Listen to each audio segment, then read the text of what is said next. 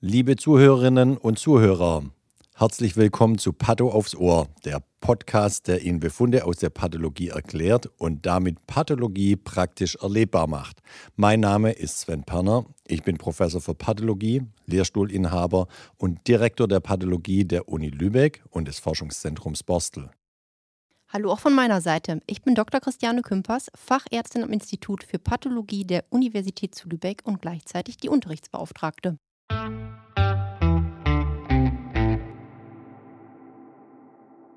Hallo und herzlich willkommen zu einer neuen Folge von Patto aufs Ohr. Wir sind wieder da und haben einen neuen Fall mitgebracht.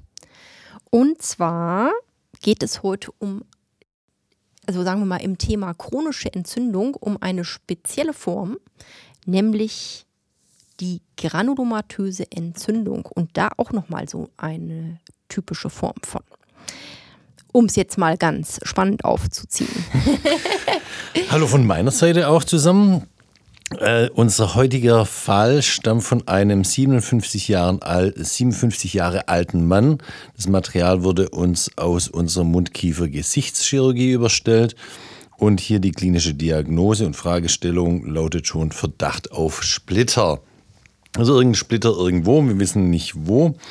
Äh, doch halt hier bei eingesandtem Material steht dann noch Oberlippe links. Mhm. Ähm, also hat sich wohl irgendein Patient einen Splitter in die Oberlippe reingejagt bei irgendwas. Man fragt sich, was er da gemacht hat. Das wollen wir gar nicht wissen. Wir sollen ja nur sagen, ob wir hier wirklich einen Splitter nee, finden. Und das sollen wir natürlich nicht sagen. Aber so ein bisschen Gedanken macht man sich ja. Ja, man macht doch. sich immer Gedanken. Lippe ist ja jetzt nicht Fingerkuppe oder so. Ja. Aber gut. Gut. Müssen wir so stehen lassen. Ja. Bleibt nur die Fantasie, ja. um hier, hier irgendwie zu ergründen, wie man sich einen Splitter in die Oberlippe jagt. Gut, das eingesandte Material steht eben Oberlippe links und dann irgendwie Fremdkörper und umgebendes Weich- und Narbengewebe. Gut, dann haben wir uns das Ganze makroskopisch angeschaut. Das ist ein kleines Gewebstück von 0,6 cm Größe. Mehr gibt es da dazu nicht zu sagen. Also scheinbar wurde kein Fremdkörper makroskopisch gesehen. Gesehen, Gut. genau. Dann gucken Erstmal wir mal. unspektakulär. Bisher klingt das alles unspektakulär. Genau, dann haben wir hier den mikroskopischen Befund, wo dann auch dran steht, welche Färbungen wir nur gemacht haben. Das ist eine normale HE-Färbung. Und eine Polarisation haben wir auch durchgeführt, nämlich in der Polarisation sieht man ja schön Fremdkörper. Da steht dann in der Mikroskopie in Läppchen angeordneter Drüsenkörper und deren Ausführungsgänge von Speicheldrüsengewebe. Dazwischen fibrosiertes Bindegewebe mit Lymphozyten. Hier Speicheldrüsengewebe, da meint man natürlich die kleinen Speicheldrüsen, die sich im Bereich der Lippe befinden. Da ist jetzt nicht mhm. Speicheldrüsengewebe im Sinne von der Parotis oder der Submandibularis oder Sublingualis gemeint, mhm. sondern nur diese kleinen Speicheldrüsengewebe. Und dann, wie gesagt, dann steht hier dazwischen fibrosiertes Bindegewebe mit Lymphozyten. Das heißt also eine chronische Entzündung, die schon eine gewisse Fibrosierung induziert hat. Dann geht es weiter. Im Stroma zeigen sich kleine in der Polarisation doppelbrechende Pflanzenpartikel umgeben von Histiozyten und mehrkernigen Riesenzellen. Also, da haben wir unser Korrelat für unseren Splitter. Es sind in der Polarisation doppelbrechende Pflanzenpartikel nachzuweisen. Was es ist, keine Ahnung jetzt irgendwie, was der gemacht hat, auch nicht. Ähm, vielleicht an einem, an einem Holzstück irgendwie gelutscht oder wie auch immer. Und oder er ist durchs Maisfeld gerannt oder mit oder offenem im Mund. Wald gestolpert, äh, gestolpert und hat mit der Lippe gebremst, die Lippenbremse gemacht oder wie auch immer. Das können wir hier alles nicht nachvollziehen. Ähm, und um, auf jeden Fall, diese Pflanzenpartikel sind umgeben von Histiozyten, also die die gewebsständigen Makrophagen und mehrkernigen Riesenzellen, was ja auch wieder Makrophagen sind, äh, gewebsständige Makrophagen. Und als mehrkernige Riesenzellen sind es ja immer in der Regel dann immer, wenn sie in, im Bereich von doppelbrechenden Fremdmaterial ist, als Fremdkörper-Riesenzellen zu bezeichnen. Also die, und dann kann man sagen, vom zeitlichen Ablauf, wenn man so eine Histologie sieht, dann wissen wir auch, diese Fremdkörper, dieses Pflanzenmaterial war schon etwas länger in der Oberlippe und hat dann eine Fibrosierung gemacht. Diese riesenzellige Fremdkörperreaktion hat wahrscheinlich so einen kleinen Knubbel gemacht in der Oberlippe. Das hat den Patienten irgendwann gestört und äh, hat sich das dann entfernen lassen wollen. Und aus dieser Mikroskopie ergibt sich eben folgende Diagnose. Fremdkörpergranulom mit begleitender chronisch fibrosierender Sialadenitis. Also ein Fremdkörpergranulom ist nämlich genau Nachweis von äh, Fremdkörper, die Vorliegen einer Fremdkörperriesenzelle. Das macht mit umgebender lymphozytärer Infiltration ein bisschen Bindegewebe. Das macht das Fremdkörpergranulom aus. Und eine begleitende chronisch fibrosierende Sialadenitis ist eben so die dass die Reaktion auch hier an, auf die kleinen Speicheldrüsen in der Oberlippe übergegangen ist und hat eben da hier so einen kleinen Knubbel gemacht. Kein Anhalt für Malignität schreiben wir immer noch drunter. So, Charlotte. Mhm. Jetzt habe ich jetzt ganz viel geredet, den ganzen Fall durchgemacht, aber heute bin ich auch etwas wacher als letzte Mal. Ähm, ich wollte noch. Äh, Ergänze mal. Ja, genau. Ich wollte noch mal einen kleinen Ausflug in die allgemeine Pathologie machen. Du hast das gerade schon äh, ein Schlagwort gesandt, nämlich äh, Knubbel oder äh, Knötchen. Nämlich die Frage, was ist überhaupt ein Granulom? Das Auf schwäbischer Bobbel. Oder Bobbel, ja, auch schön. Und wenn er kleiner ist, der Bobbel, dann ist er Böbbele. Um Gottes Willen. okay, also. Ähm, Doktor, ihr habt da Bobbel.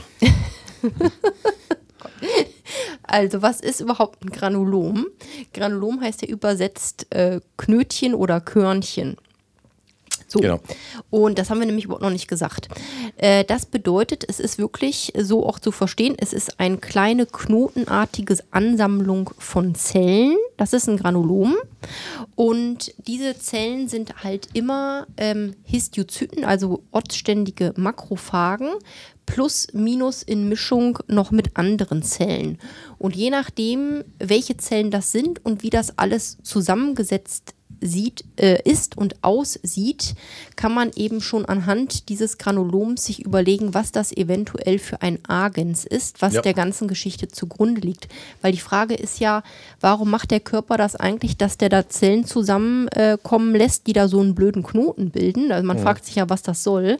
Und es ist eben einfach so, dass äh, das zugrunde liegende Agens per se so nicht zerstörbar ist. Genau. Das heißt, der Körper, der will ja immer alles äh, Körperfremde loswerden. Und weil jetzt äh, der Organismus so einen Fremdkörper, in dem Fall irgendwelche Pflanzenpartikel, da nicht selbstständig abbauen kann, versucht man die wenigstens zu umscheiden und will auch verhindern, dass dieser Fremdkörper vielleicht auf Wanderschaft geht. Genau.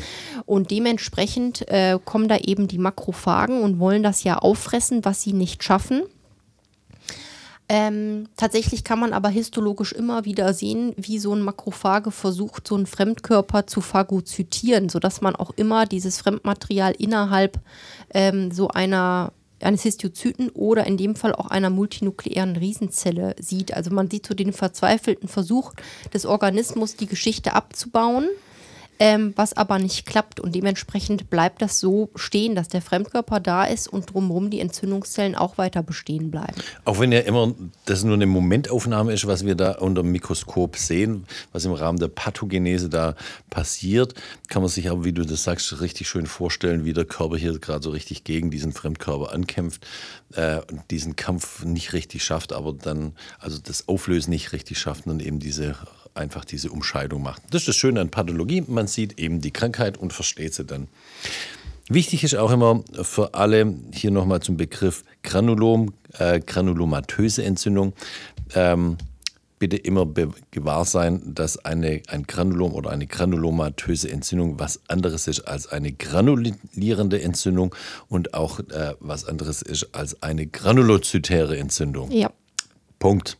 Ich weiß auch nicht, warum da immer alles mit Gra anfangen muss, aber ähm, das sind so Vokabeln, die man lernen muss. Genau. Und die muss man, obwohl sie sich ähnlich anhören, muss man einfach wissen, dass da was Alles anderes anders. dahinter steckt. Genau. Wunderbar. Ich würde mal sagen, ähm, ich suche nochmal Befunde raus, wo wir andere Granulomtypen mal vorstellen.